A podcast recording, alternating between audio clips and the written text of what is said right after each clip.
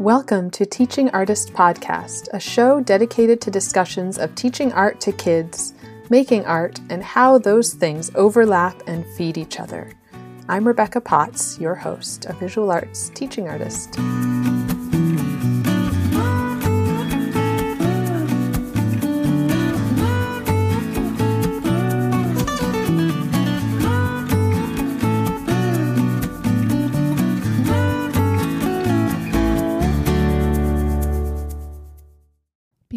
We get into this week's episode, I just have a really quick note of thanks that I wanted to share. I so, so, so appreciate your written reviews. It is incredibly meaningful to hear your feedback and how these conversations inspire, encourage, and entertain you. So, if you're enjoying the show and you want to continue to support the show, reviews make such a difference and they don't cost any money. You can leave a review by just scrolling to the bottom of wherever you're listening to this and hitting the five stars or writing what you've enjoyed about the show so far.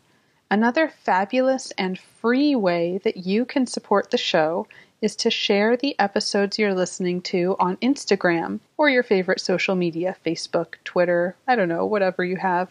Screenshot and share to your stories in Instagram it makes me so happy to see you folks listening to this in your studios, on your commute, in your classroom, and to hear what your takeaways are. Don't forget to tag Teaching Artist Podcast so I can see it.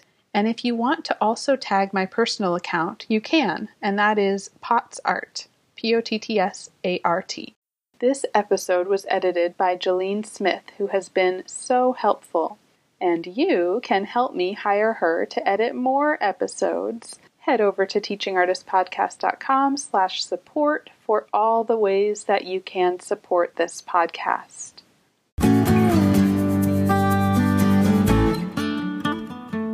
Enjoyed hearing how Michael Milam took a leap to pursue adventure in China and has built those dual careers of artist and teacher alongside and intertwined with each other.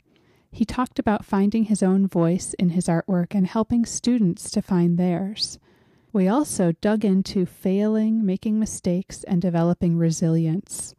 We do at one point talk a bit about the differences in the Chinese and American systems, and listening back, I felt like we were maybe generalizing too much. It's definitely something I noticed and will think about going forward, so I wanted to just mention that because we did talk about making mistakes and then acknowledging them and learning from them. So I am trying to embody that. It was such a great conversation, and I especially loved hearing about his process combining photography and ceramics. Michael Milam has been an art educator for 13 years 10 of those in Southern California, teaching photography, 3D design, and ceramics.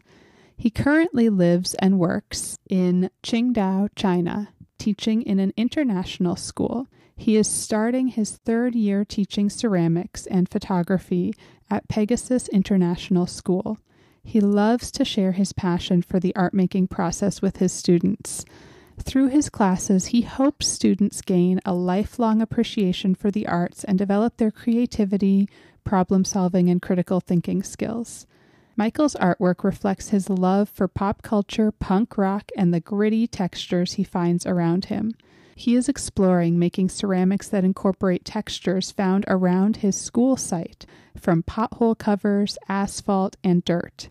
He definitely lives the artist teacher life, both teaching and pursuing an art career. Hi, so I am here with Michael Milam, who is, I was just saying, the farthest away guest that I've talked to yet. So it's great to have you on. And I like to start with just a little bit of background. So, kind of hearing your story. How did you become an artist and become a teacher? And did one come first? Kind of talk through what is your background? Yeah, thanks for having me here. I actually, yeah. when I was in high school, did not really do art. Was like, I'm going to take it in summer school to get it over with and I can't wait to graduate. I'm going to get out of high school, never be back here again. And I actually went to college for uh, Uh, electrical engineering and I did oh, that wow. for one year. And just as I started that first year, I just kind of realized like, I just really don't want to do this. I'm not into school that much right now. And I ended up switching to a community college. And at the school I was at, you didn't really need an art requirement. And so then once I switched and I realized I was going to go to a California state college, I mm-hmm. realized, oh, I need art credit. Photography sounds cool. So I took that and fell in love with it. And I was like, oh my gosh, I just want to like be in this dark room all day, every day. How do I do that? And I kind of went home. I was like, told my parents, I think I want to major in photography. Like, eh, I don't think so. We don't want to pay for you to be going to school, learning how to take pictures. You can just do that on your own. So my mom actually was an elementary school teacher. And when I was in high school, I was kind of that kid that got good grades, but moved around a lot and didn't do a lot and was probably mm. frustrating the teachers because I knew all the answers, but I didn't really do school well. And but they would be like, "Oh, you'd be a good teacher, or you're a natural leader." And so I just kind of was like, "Well, I'll just be an art teacher. And that's kind of where my whole art career slash being a teacher started. I just fell in love with photography and that was my thing. And then I taught photography for six years, I believe around there, five, six years. And I was doing art on my own through that time. I doing a lot of band photography for record labels and just small punk bands and stuff. And then I got unexpectedly switched out of my position as a photography teacher, the school I was at, and moved to another school site within my district. So I was surplus they just were like, we don't have enough students for keeping three art teachers on full time. And it ended up being ceramics. And they called me up and they're like, hey, do you know how to do ceramic? Can you fire gas kilns? And I was like, sure, I could do all that. And I did love taking ceramic in college, but I didn't really click to me as like, oh, that's the art I want to do, or that's like an art thing, really. And so mm-hmm. I did a little bit in my student teaching and I loved it. And I did kind of miss it and always kind of wanted to get back into it. So I was like, sure, I could do all that stuff. I had an idea how fire, but it was actually the best switch for me. And I've just been into ceramics as my art and for the past five, six years now. So I'm like about year 11, year 12, if I remember correctly, into teaching. But ceramics yeah, just all really, blurs like, at some point. yeah, right. And it just clicked for me, and I was like, I love mm-hmm. this. There's just always something different to do. Where photography, just I kind of struggled with finding my voice, and it just kind of felt like always the same thing for me and I just didn't really know what to do with it and just ceramics I just really like I think it's more cuz it's even more hands-on and photography yeah. became so digital for me that mm. that just kind of lost its like appeal because I loved it cuz I was in the dark printing and and so this is just full on hands-on and I can switch between so many different things with ceramics between exploring glazes and throwing and hand building I can just do it all and there's never like a point point where you've learned everything in ceramics. Mm. And so that's kind of where I'm at. And I've been in some group shows and I've been selling artwork on Etsy all the way up to the point of your introduction where I am now working and teaching in China. Yeah. And do you want to talk at all about that and how and when you made that shift? Because you taught yeah. in California for a while, right? Yeah. My first 10 years, 11 years was in California and SoCal.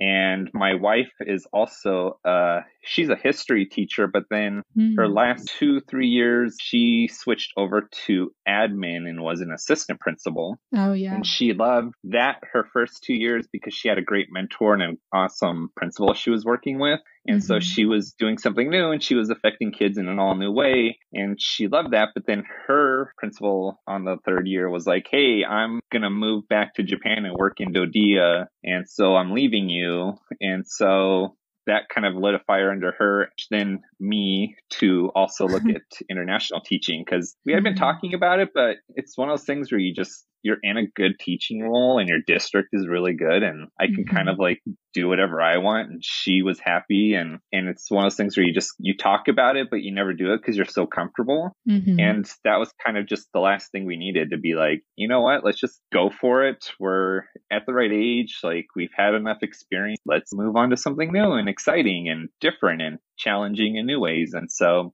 we started looking through the international education and the teaching jobs. And she happened to know someone that knows the guy that just started this. So it's only four years old. We've had two graduating classes and they added me on this past school year as ceramics. I had one year off where I was actually a dorm director because they had no position yeah. for oh. me yet, but they had the history position. So my wife is like, let's just go for it. I'm like, yeah, I'm to take one year off and do something different. Like I've been teaching a long time and this is just a mm-hmm. good opportunity for both of us. And then the school was able to hire me on this past school year as the ceramics teacher. And so I'm starting to develop that program for them. Oh, cool. So you kind of have like a new program to put your twist on that's yeah, exciting. it's all mine. School knows nothing about ceramics or sculpture, so they're just putting all their faith in me. And they're like, if I'm like, this is what I need to do, and they're kind of like, what? Are you sure? Do you know about these things? I'm like, yeah, I've been doing it long enough. I know. Like, just trust I'm doing. Yeah. So I got set up with a couple electric kilns and some wheels, and because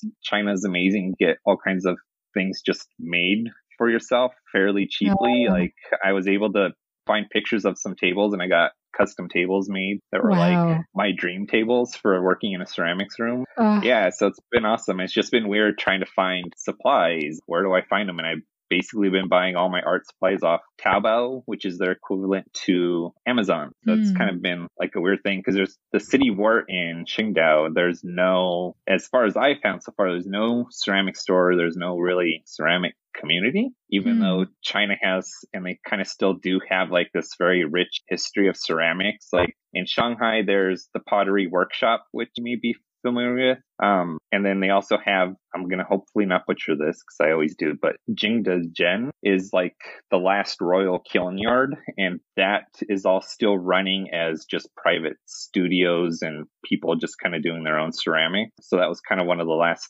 really large hubs for kind mm. of ceramics and porcelain in China. So there's maybe even some kind of opportunity to help start more of a or you know grow like a community in in your location. Yeah, definitely. And I've had a few other expats get in contact me because we have this program called WeChat that's basically everybody mm-hmm. in China's on WeChat. You can also the most amazing thing ever America's missing out is not being able to pay for everything on your phone. And so you can pay for everything and it has like this social media component. And so I've been talking, they're like, oh, do you know anywhere? Would you teach privately? And I'm like, I don't know if my school will let me, but mm. there kind of seems to be an interest in like some kind of community building area there and like building something more than just what's at the school. So that may be something fun and interesting to start looking into. Yeah. And then it would maybe be hard to find, but it might be worth looking into if there's any local or semi local, like Chinese craftspeople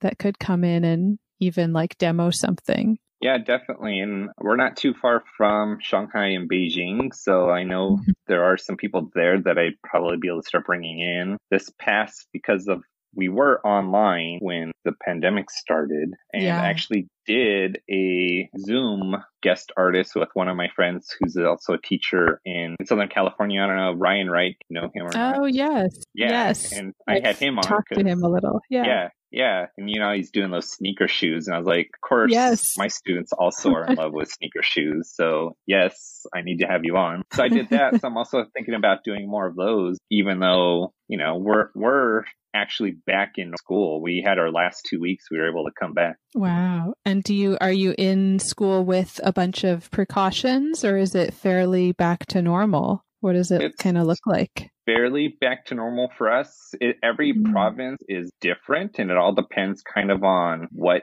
their situation is. For us, pretty safe, and they haven't had very many new cases in a long period of time. So when we went back, there weren't a lot of precautions, and we were the last schools to go back. So they started public schools first, and mm-hmm. I think mm-hmm. they started with seniors because they have a huge test that basically kind of determines which colleges they're going to be allowed to get into. Mm-hmm. And it's mm-hmm. kind of like this test that they've been working towards their whole lives of like, this is it. This sets you up for what your future could be like, kind of. So they were the first ones to come back because that test's super important. And then they basically just staggered every age level every two weeks. They would allow a new age, like a new grade level to come back. Huh. By the time they got to which we are a private training was what they call us. We were the last of the schools to reopen the government came and like inspected the school and with our Chinese staff, a whole training session, epidemic prevention kind of drills and tests and things. They wow. did that. Yeah, and then any students that were coming back that were outside our province had to get a COVID test mm. before mm. they were allowed to come back to Once they came into yeah. our province, yeah.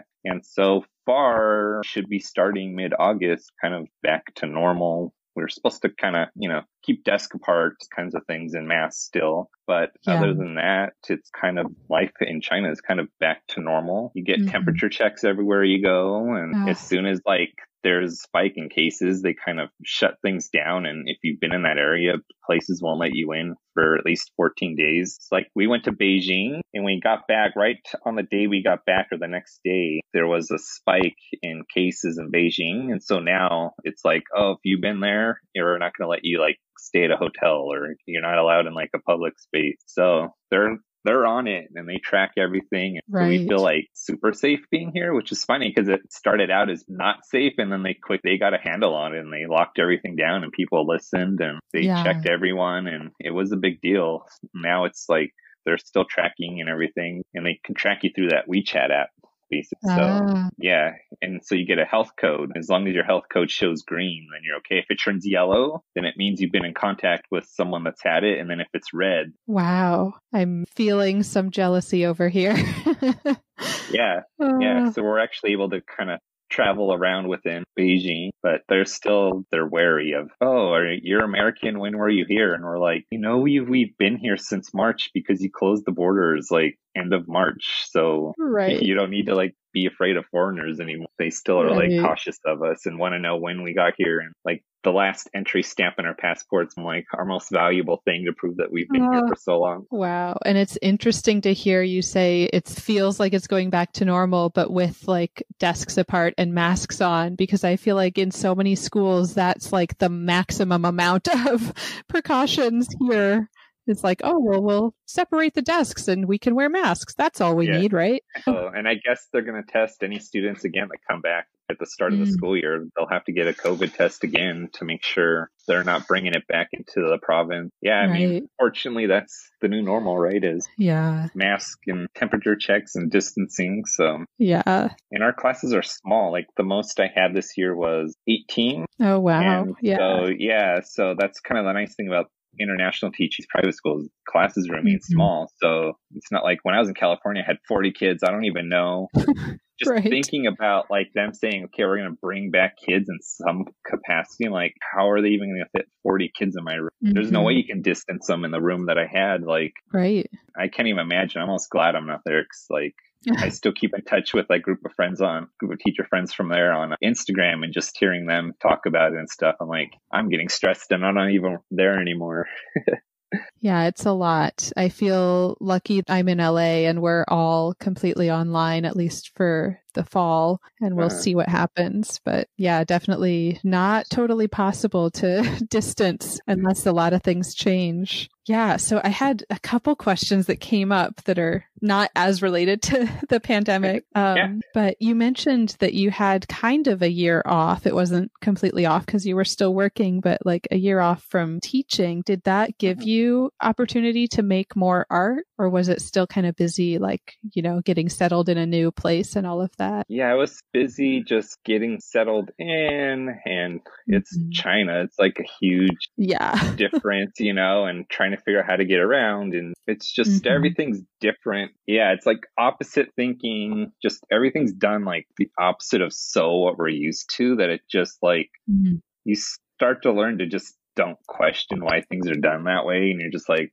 that's the way they do it. This is the way it is here. And then with the new job, it was dorm director and it was just something that I hadn't done before. And so that was taking mm-hmm. some time away. And so I wasn't making too much art. I was able to start up the ceramics club. And so that gave me a little bit of time to do art. And that kind of was helpful in them adding that as a time class because then they saw mm. there was like this demand for it and the kids were interested in it. Um, So that was ah. the good thing about it. And kind of really what I got out of it is just I love teaching and I love making art. And I know like those are super important to me and they go together. And having mm-hmm. that year off just really made me realize like how much I really love doing those things and how much it's important for me to keep doing them um, yeah. in some capacity. So yeah, that's kind of what I got out of it more than anything. Mm that year off was interesting and I learned new things in different ways. Yeah. And do you feel like your like your teaching informs your art making at all? And then also vice versa, does making art inform your teaching? I want to say yes, but then sometimes when I reflect on it, I feel like not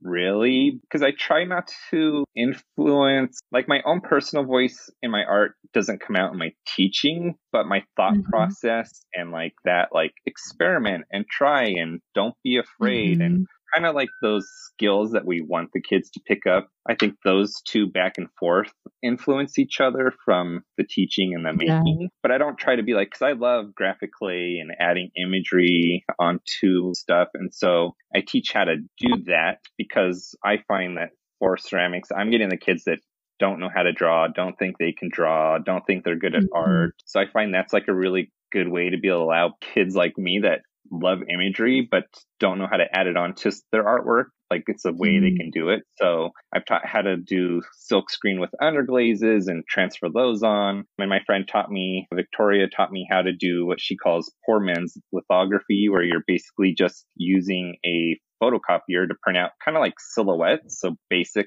black white mm-hmm. and the toner acts as a resist so when you paint the underglaze on the white paper part it stays in those lines and then that can be oh. transferred onto the clay and so it's an easy way to add simple imagery and text, right? So they can add their name and all kinds of things like that.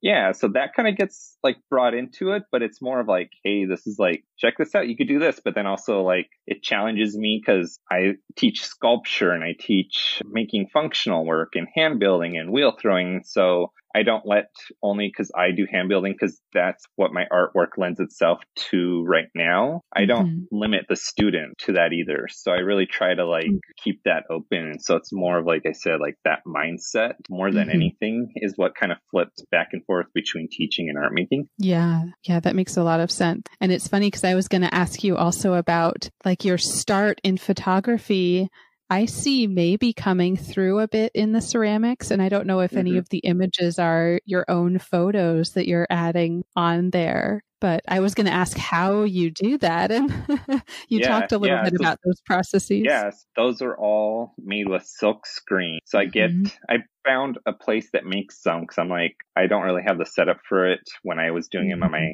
current room. And I was like, you know what? There's people that know how to do that better. And I'm supporting small businesses. So I just get my screens made for me. Nice. Those were like punk rock flyers from the 70s and 80s because that was like a yeah. huge influence in my life and still is. I just, that's the music I love and listen to the most still. And yeah. so I was just trying to like get images on the clay. Like I really do miss kind of, I missed photo, but I missed like the imagery and having images on artwork. And I was just like, how do you do that with clay? And I know there's decals and I know people use like the laser toner decals, but that's just not the look I want. And mm-hmm. I came across another artist who actually was silk screening them and transferring them on. And I was like, that just blew my mind and like totally mm-hmm. changed what I was doing into developing that body of work. And then also Tim Kowalczyk, who makes hardboard looking mugs and art. And he was doing like a tear away. So you tear away and see that layer of corrugation underneath it. Uh,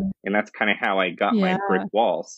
I'm one of those artists who's not above stealing ideas from other people. I'm all about like, how do you steal an idea that you really love, but how do I make it my own? And I think I've really mm-hmm. accomplished that. Like, I totally took those two ideas of silk screening images and kind of like this tearaway thing underneath and made it, I think, my own thing. And so it's it's stealing an idea but making it into your own voice that becomes mm-hmm. something that I kind of always am trying to get students to do as well. Like, how do you make it you? And they're always like, what do we do? Or can I do this? Can I do that? And it's like, yeah, like you just came up with the idea, go for it. Like, it's okay. Or like I used to do a lot, I or I still do a lot of thumbnail drawing before mm-hmm. they start working. And then they're like, yeah, oh, can I change? I came up with this cool new idea instead of like the thumbnail drawing. And I'm like, that's awesome. Of course. Like, change it. Like you're not stuck till it's on paper. And I think right. they get surprised by that freedom because it's like, and I tell them like, well, you wouldn't have came up with that idea if you hadn't drawn all these other ideas. That's why all of a sudden mm-hmm. they're like, mm-hmm. oh, and like they kind of get it. So they get why we do the thumbnails. So it's mm-hmm. like that mm-hmm. one of those light bulb moments. And yeah. And for me, I'm totally more into the art making process than the final results, even in my own artwork. I love the decorating, I love the building part, but then when it comes out of the kiln and it looks cool, I'm like, cool, but it's done and I want to move on to like more like the making part. Yeah. And that's kind of where my teaching also like gets informed by that too. It's to me all about just the making process because that's where you're thinking and you're using skills and critical thinking. And that's kind of like what I did. Like I use critical thinking and problem solving to learn how to get those cups to look like a brick wall that's been covered in maybe plaster or something and then part of it's falling off and all these old flyers are on it or monsters from old monster movies. And yeah, so that was kind of where that body of work came from. Yeah. Yeah. I love that process. Amazing. Yeah. It's really fun and it's so simple. Yeah. And the idea of like steal. Yeah. And there's a book called Steal yeah, Like an Artist. Steal Like an Artist. Yeah, yeah. That's totally like, I love that book and it's, it's totally stuck with me. I feel like that book's an updated version of, I don't know if you've read the Art and Fear. Yes. I have that one. Yeah. And it's kind of similar, but I feel like the person that mm-hmm. wrote Steal Like an Artist, that's almost like a more updated version of kind of, and a more simple version of kind of what that book is about. Yeah. So, and it's, yeah. you know, I just kind of take that. It's 2020. Artwork's been done since we learned how to draw in caves, right? And nothing is really mm-hmm. new, but it's how do you take what's been used and find your own voice and make your own artwork that's uniquely to your viewpoint is what's new and different. It's, you know, like we're all drawing with charcoal or we're all painting with oils and there's not a whole lot of new technique but it's what you do with it and how you use them is what makes it uniquely yours and makes it your voice you know? Yeah absolutely. I love that.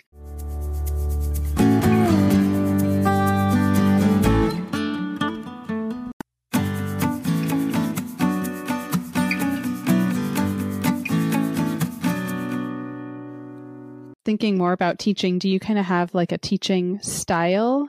And what would you say it is? Is it more discipline based? I mean, I guess now you're solely ceramics, but within that, is it like very structured or is it more leaning towards choice? I would say it leans more towards choice, reflecting it's maybe a little bit too mm-hmm. much choice based sometimes, where they kind of get lost in that, like that freedom. They're so not used mm-hmm. to like being able to choose what to do with kind of like, okay, if we're making a mug, but then there's lots of mug styles, right? And I try not mm-hmm. to tell them how to make it one way or the other. So that I think needs to be dialed in a bit and given a little bit more structure. I've moved away from like, okay, everyone like pinch pots first, coil vessel second, something slab box third. And I've kind of mm-hmm. started making lessons that, okay, this is your first lesson. Guess what? Like you've just learned how to do all three hand building skills in this one lesson and you've now learned everything you need to know for the whole year. Like literally there's only coil building, pinching, and slabs. And we're just going to keep developing those skills. And so in terms of that, it's, it's skill based, but I think I need more building more of the skill bases into things first. So I'm going to revamp my plan this mm-hmm. year and mm-hmm. kind of gear it more towards a little bit more towards skill based. And then that second year will be more toward a little more free choice and mm-hmm. um, developing a style and finding your own voice. And that's where I think I'm going to kind of start moving towards. Yeah, it's just, I kind of reflect and try to change things up so that they're learning and they're they're having fun and i think that's important both as an artist and a teacher right is is that mm-hmm. reflection and fine tuning thing and i feel like teaching art is the same as making art that there's a limited mm. way of doing things and you have to continually reflect and refine what those are. Yeah, and I think I've just kind of been floundering with finding my voice as a teacher sometimes is like what do I exactly style do I want and what do I want? I have an idea and I want these certain skills that they're going to be able to take with them to anything they yeah. do because realistically for my students, I don't think I've ever had in my 11 years student that's like I'm going to go to school for art. I just haven't had one mm-hmm. yet. They love the class, they love making ceramics or taking photos. They already have an idea of what they want to do and like I said a lot of them are in there because drawing and painting to them is hard and they can't do it. It's what they feel. And they're always like, oh, I can't draw, so I took this class. I'm like, yeah. you can draw. That's what the class is for.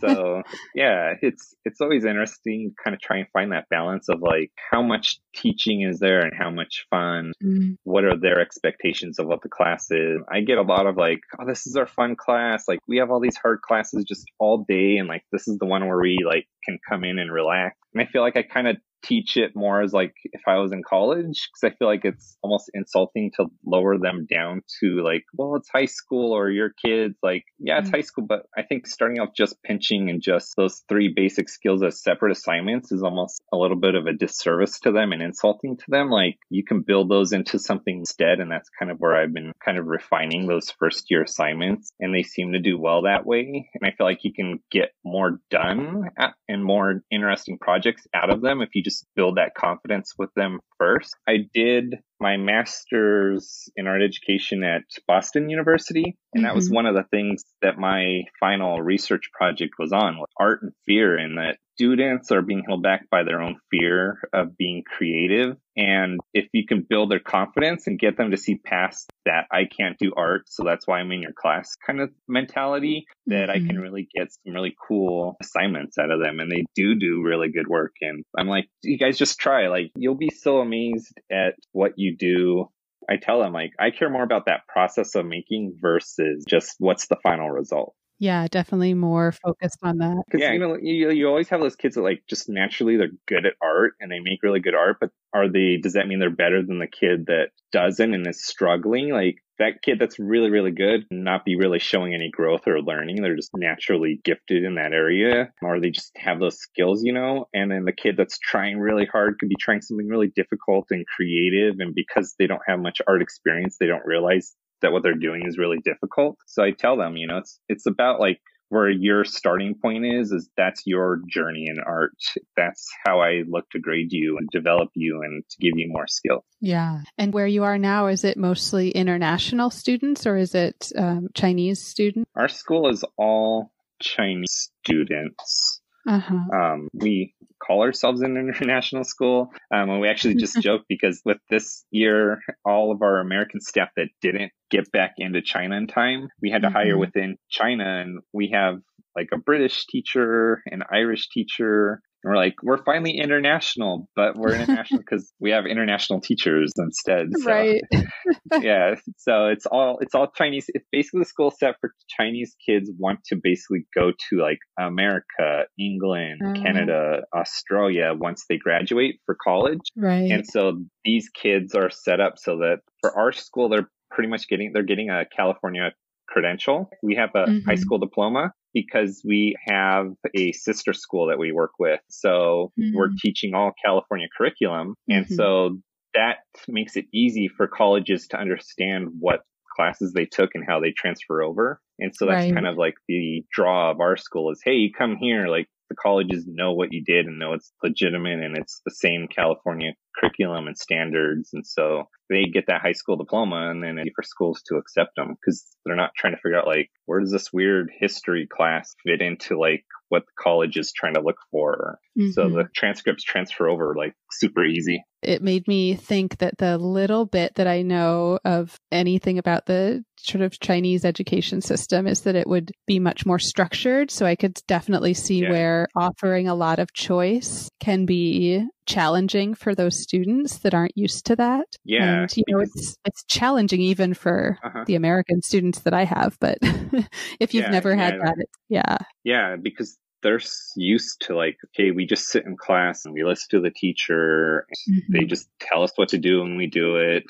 and that's like the strength of Chinese students and people is like they can see and they can do something that they're told to do and they do it really well when you like tell them how to do it right and why. And mm-hmm. as long as you kind of have that why in there, like they get it and they do it all. But then when it's like, okay, yeah. problem solve, critical thinking, like that's where they hit that wall because they're not used to being told like think freely and mm-hmm. think think critically and, and use creativity and, and problem solve and that's just not gonna happen so that's kind of like where that struggle is even harder than like American students, but it's just a matter of, you know, building those skills and mm-hmm. scaffolding and using what strengths they do have. And then it kind of becomes more of a skill that they start to learn and they figure out. Yeah. And within teaching ceramics, are you able, do you do you share other artists with the students as like inspiration? And if you do, do you kind of make sure that you're including artists of color and sort of a variety of artists in there, contemporary artists? Would you have any artists that you'd want to kind of shout out that you've shared? That's kind of an area where I've lacked a lot of, and I definitely need to add more of, and especially of color. Mm-hmm. Um, yeah, so that's that's kind of like where my mindset's kind of going now is how do I incorporate more artists to it? Mm-hmm. So like, let's just get in there and start making art, but it's important yeah. because I mean, with my own artwork, if I hadn't looked at all kinds of different artists and on Instagram scrolling through all the time, mm-hmm. I wouldn't know how to do some things or I get inspired so much by it. So it's definitely like an area that I need to grow on. And that's what I'm working on kind of now with lesson planning is how do I pair up an artist and particular artist of color and underrepresented artists who mm-hmm. what we're doing. So that's definitely an area that I'm to strengthen in my curriculum. Yeah. Yeah. And then the other thing I keep hearing that's really important with that is to, you know, that it's that's like the very beginning that you're, mm-hmm. you know, making sure you're including those artists. But then, like, I'm sure your wife does a lot of including like the context and yeah, who are these people and, you know, what was happening when they were making their work. And, you know, mm-hmm. can I find like a video of them sharing with you their story? Yeah. I think videos and all that stuff is like real important to add in with that. And yeah. yeah i'm just it's kind of like how do i balance those two things? Because i want to maximize that working time i think as our teachers we right. all do. But right. kind of like how much information do they need and how can i also get away with not including things? But it's definitely i think it's really important. I think that's a little bit of a missing component in my mm-hmm. teaching that i'm I'm going to try and include more of. Yeah, it's been, yeah, I've yeah. been having those kind of discussions lately with other art teachers, and it's been really helpful just thinking through mm-hmm. all the different aspects of like, what does it mean to really like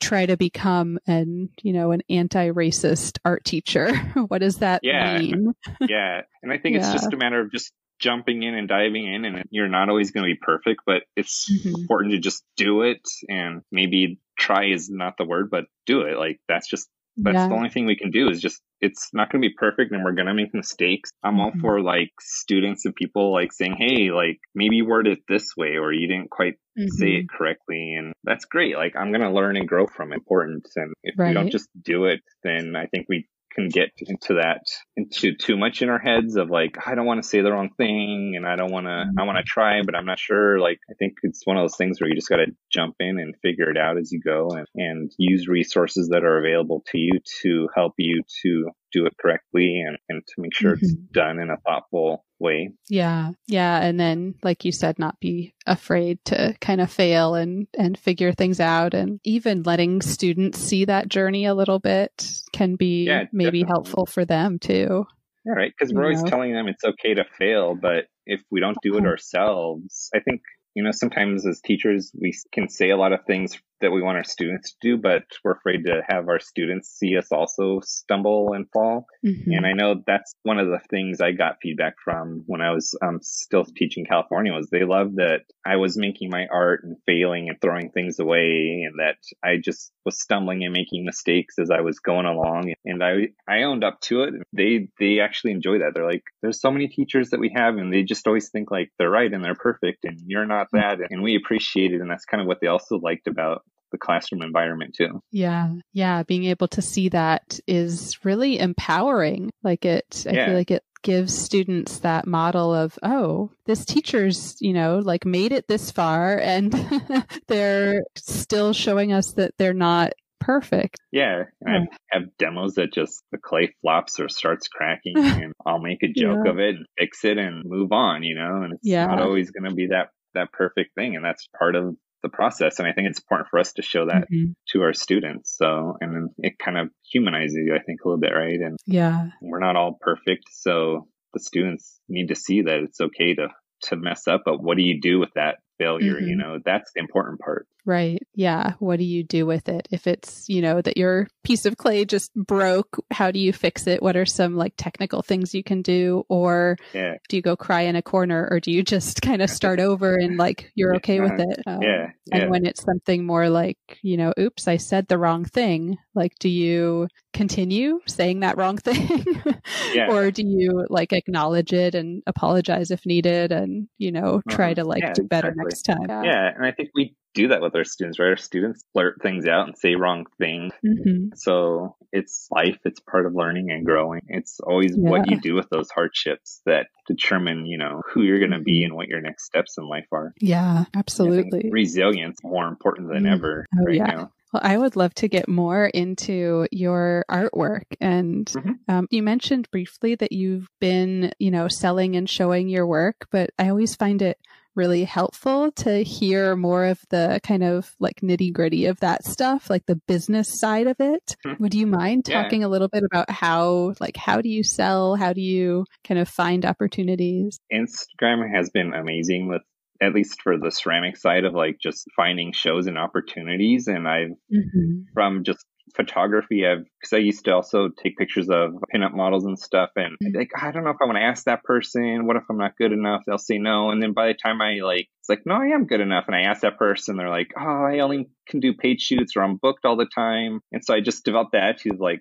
just go for it and like mm-hmm. you think your work is ready it's ready and it's at some point you just have to put yourself out there so I just I'll submit something and I even started in my classroom a wall of rejection letters and I hung them all up. And, uh, and it's like you're going to get rejected and you're going to get into things. And that's just, it's the way the art world is. And whoever's maybe the judge or the own gallery owner, like they have an idea of what should be in there and what fits with everything else they're accepting. And the worst case scenario is you get a no. And mm-hmm. the best case scenario is you're going to get a yes. And if you get a no, there's more opportunities out there. But if I just don't submit my artwork, then that is definitely a no, right? So yeah. if I at least try, maybe it's a yes and maybe it's a no. But if you don't, that's 100% a no, and that's an opportunity. Um, mm-hmm. Um, and then so that kind of helped build the confidence of like, wow, not only did I get in, but the thing also sold. And so then I can start selling on my own. I did go the Etsy route because that's just kind of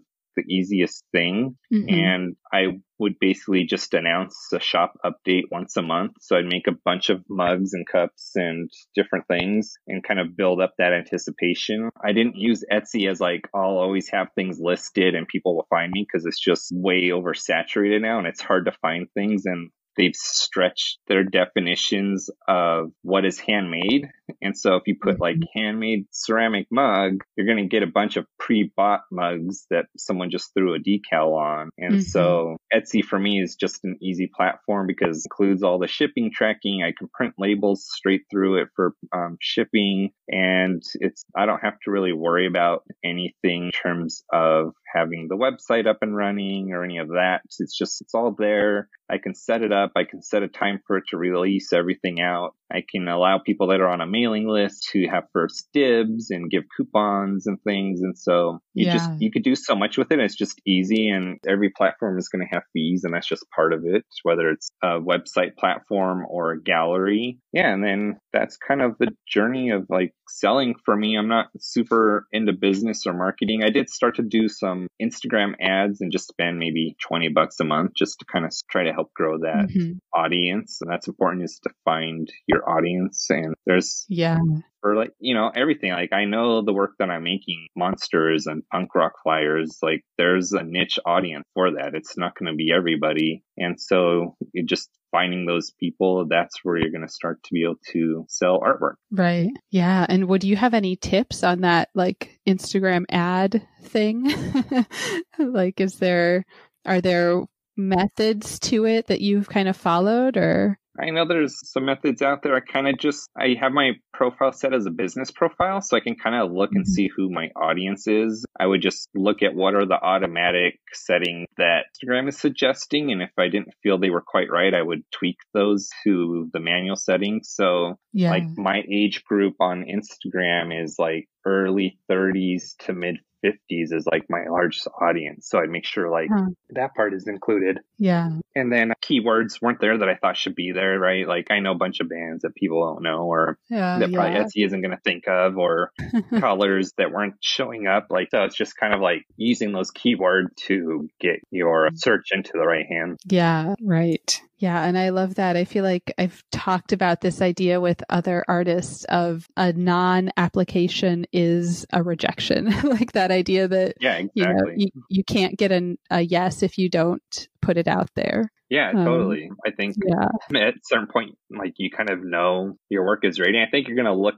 past, you know, probably six months a year and be like, oh my gosh, I can't believe I was selling that. But you know, you've grown them. Yeah. And so that's just part of it. Like at some point, your skill levels are where they're at and you're copying them and it's going to evolve and grow and just yeah. have to go for it at some point. Otherwise, you're just always going to be waiting. Yeah. Yeah. And then another question I feel like people have a lot is how do you overcome creative block? For me, I just will go throw on the wheel, the wheel yeah. or I'll make a bunch of test tiles and play with glazes. So I just try to do something different. I'll doodle. I'll look on Instagram. I'll go to websites. For me, I'm influenced by pop culture, so I'll watch videos and things like that. And and that's kind yeah. of will get me back. And I think it's okay to take a break sometimes when that happens and then come back when you're ready. And sometimes you just need to force yourself to just do something. And that's kind of where like the wheel throwing and those different areas come in and it yeah. kind of gets you kicked back into that mindset of what you were doing. And it could either lead to something new or it just helps you to continue making the work you've been making in a new or a different way or tweaking. So it's kind of finding like those different things. Um, like when I first was making mugs, I was just making with a flat bottom. And one day when I was just kind of stuck and didn't know what to do,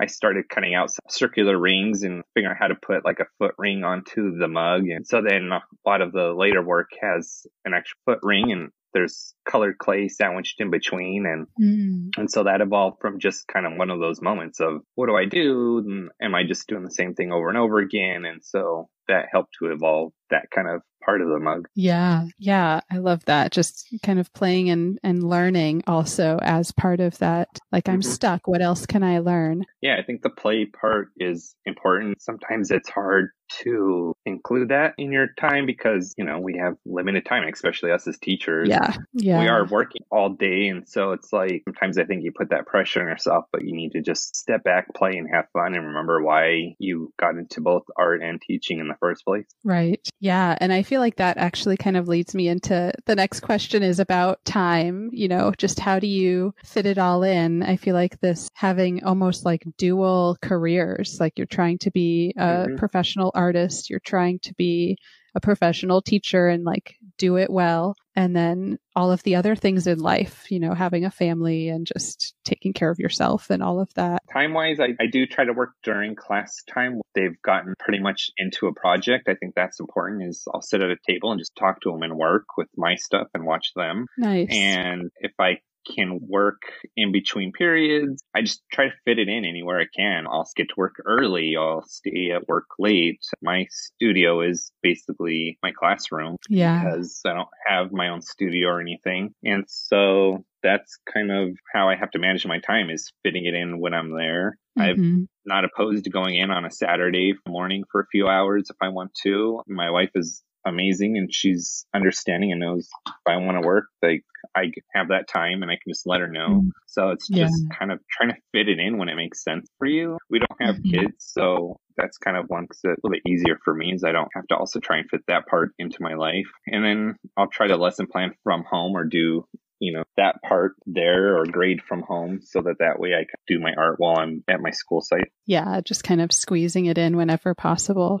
And I love that also yeah. working like alongside your students. I feel like that that can be mm-hmm. really inspiring for them too. Yeah, and I think it's important for them to see that you are making art and they'll see mm-hmm. again, like goes back to like they'll see those struggles, they'll see your successes yeah. and and so that's important and they can reach a point where they don't need you, especially about halfway through the school year. Like once I introduce an mm-hmm. assignment and get it going the first couple weeks, like they've developed those skills and I can just work with them and alongside them and watch and talk. And I think that's yeah. really important in building relationships with them and building mm-hmm. that trust with them. And I think for art teachers, like shouldn't be afraid to be also working in a room sometimes I think maybe we feel like guilty that we're doing that, but I don't think you should. And I haven't encountered any problems with it. I mean, it's not like I'm just ignoring the students and oh, you guys, you know, right. go over there and do something. Like they're getting taught, they're learning, and I can fit it in when I can. Yeah. And would you have any? I feel like you've already shared several, but one of my questions is do you have any tips for artists who are kind of just getting into teaching? I think just keep trying to find time to make your own artwork because that is mm-hmm. important. And for a lot of us, art was first, teaching was second. I kind of found both at the same time. And, mm-hmm. but I think it's important to not lose that part of you. And I always encourage it in my coworkers too, when they're doing their own art, like I get excited for them and I think it's great. But those first five years, you're trying to figure out teaching and survive and art may not happen so much. So be understanding of that and don't be afraid that you're not ever going to get back to it because you start to find your mm-hmm. rhythm in teaching and you're able to kind of start figuring that schedule out and it'll come. And it's possible to do both. I think there's a lot of mm-hmm. artist teachers out there that are proving. Yeah, absolutely. Yeah. And I'm looking for more of them. It's been really fun to connect with people who are kind of juggling these two uh-huh. careers. Uh-huh. Yeah. It's kind of an interesting situation we have as art teachers that we kind mm-hmm. of have these dual careers, but they're kind of intertwined into each other. Yeah. Especially yeah. at the high school level. I think college level, it's kind of almost expected, but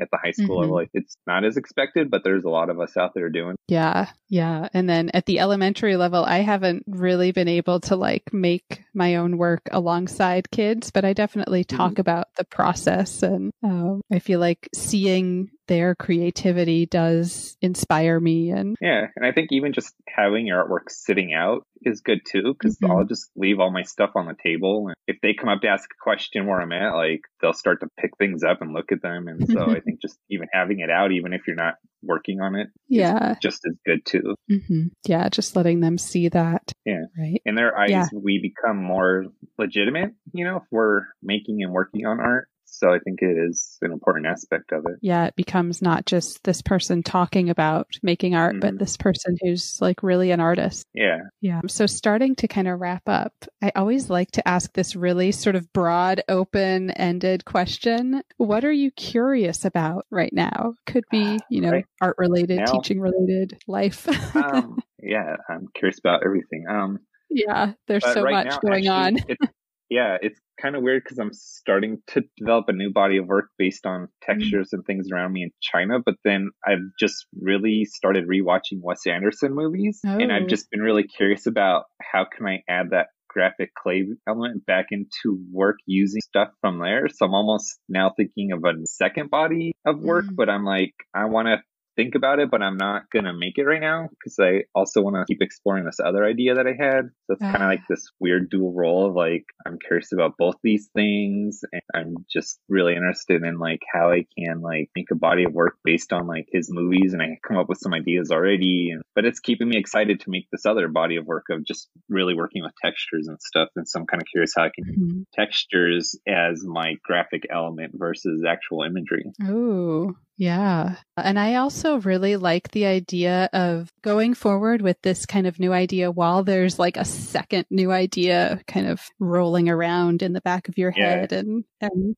building yeah. steam. And I think it can be one of those things like we mentioned about when you run into a roadblock or you don't know what mm-hmm. to do. Mm-hmm. Like there's kind of now this second idea kicking around that maybe I can start to mess around with to help kind of get out of that mm-hmm creative funk that you get in sometimes. So it'll be interesting to kind of see what happens and if that comes out sooner than anticipated. Yeah, it's interesting too. Like, I feel like the older I get and the maybe also the busier I get, the less I ever have creative block because there are mm-hmm. always like multiple ideas in my head that I haven't yet been able to do. Right. So, yeah. I think like, that's oh, just, kind of the point I'm getting to. Yeah. Just, you know, pull one of those out, like drop the fishing hook into that brain and see what comes, see what bites. yeah, right. I think that's a good way to develop as an artist if it works for you is you can kind of kick around multiple ideas and come mm-hmm. at them as you have the time. And I think yeah. I have some interesting ideas of how I can do it unique from what I've seen other people do. So yeah, mm-hmm. we'll see. We'll see what happens. Yeah, I'm excited to see see what's coming. Uh-huh. Another just fun kind of get to know you question. What's your favorite food? Ah, ramen. I love ramen. I can eat it yeah. every single day. And we've been lucky to be able to travel there quite a bit since we're so close to there now. And my wife's friend, she's still working in Japan. So we get to stay with her and I'm like, I could just go every day when we're there and just eat ramen, even though you really shouldn't because it's so much salt in it. Oh, but I love it. I'm missing it right now. uh, all of the food in Japan. Oh my goodness. I know. It's so good. You can't Amazing. go wrong. yeah. yeah. So then, is there anybody that you would want to thank or give a shout out to? definitely my wife because she's awesome and my biggest supporter. Um, yeah. My secret person that's like my secret mentor, but like he doesn't know, but I use him as a mentor. He probably does. Is Tim Kowalczyk because I always go to him when I have questions or need help. So he's an awesome artist. Definitely check him out. He's the cardboard guy. Yeah. he makes amazing, but he does just all these amazing Trompe l'oeil sculptures too. So it's mm-hmm. more than just that, even though that's kind of what he's become known for. Uh-huh. And then Ryan Reich and Kevin Kowalski are both high school teachers that we've kind of formed a good working relationship with each other and able to talk and help each other out. And we send each other those invites of shows and things. So they're mm-hmm. kind of my art teacher support group. Nice. That's awesome. And I can link to them if you'd like. Yeah, because they all make great work. Nice. Oh, and lastly, my coworker from California, she's on Instagram as well, Melinda Mullen. She totally inspires me. She's on Instagram. I'll have to look it up. Art of Teaching, I think, is what it is, but she's okay. amazing. I think those are all kind of the people that really inspire me both artwork wise teaching. Yeah awesome. And then thinking of links online where can listeners connect with you online? My website is michaelnightmare.com my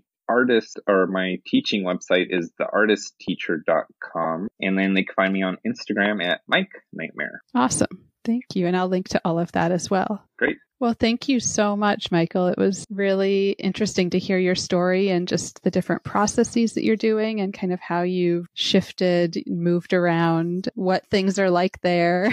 so, yeah, yeah thank you yeah, for thank sharing. Thank you so much for having me on. It's been fun talking with yeah. you, and I enjoy and honor to be on your show. It's a great show. It's very helpful and inspiring, as I've said earlier. Oh, thank you so much. I especially liked Michael's idea of the wall of rejection letters displayed in the classroom. Ah, what a way to show students that journey and start a conversation about overcoming fear.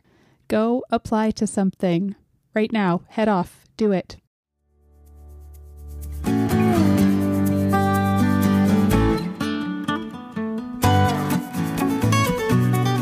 Thank you so much for listening. As always, you can reach me at Teaching Artist Podcast on Instagram or teachingartistpodcast at gmail.com. Who do you want to hear from? Please share your recommendations of teaching artists. And if you loved this episode, please subscribe, leave a review wherever you listen to podcasts, and follow me. It really makes a big difference. Thank you.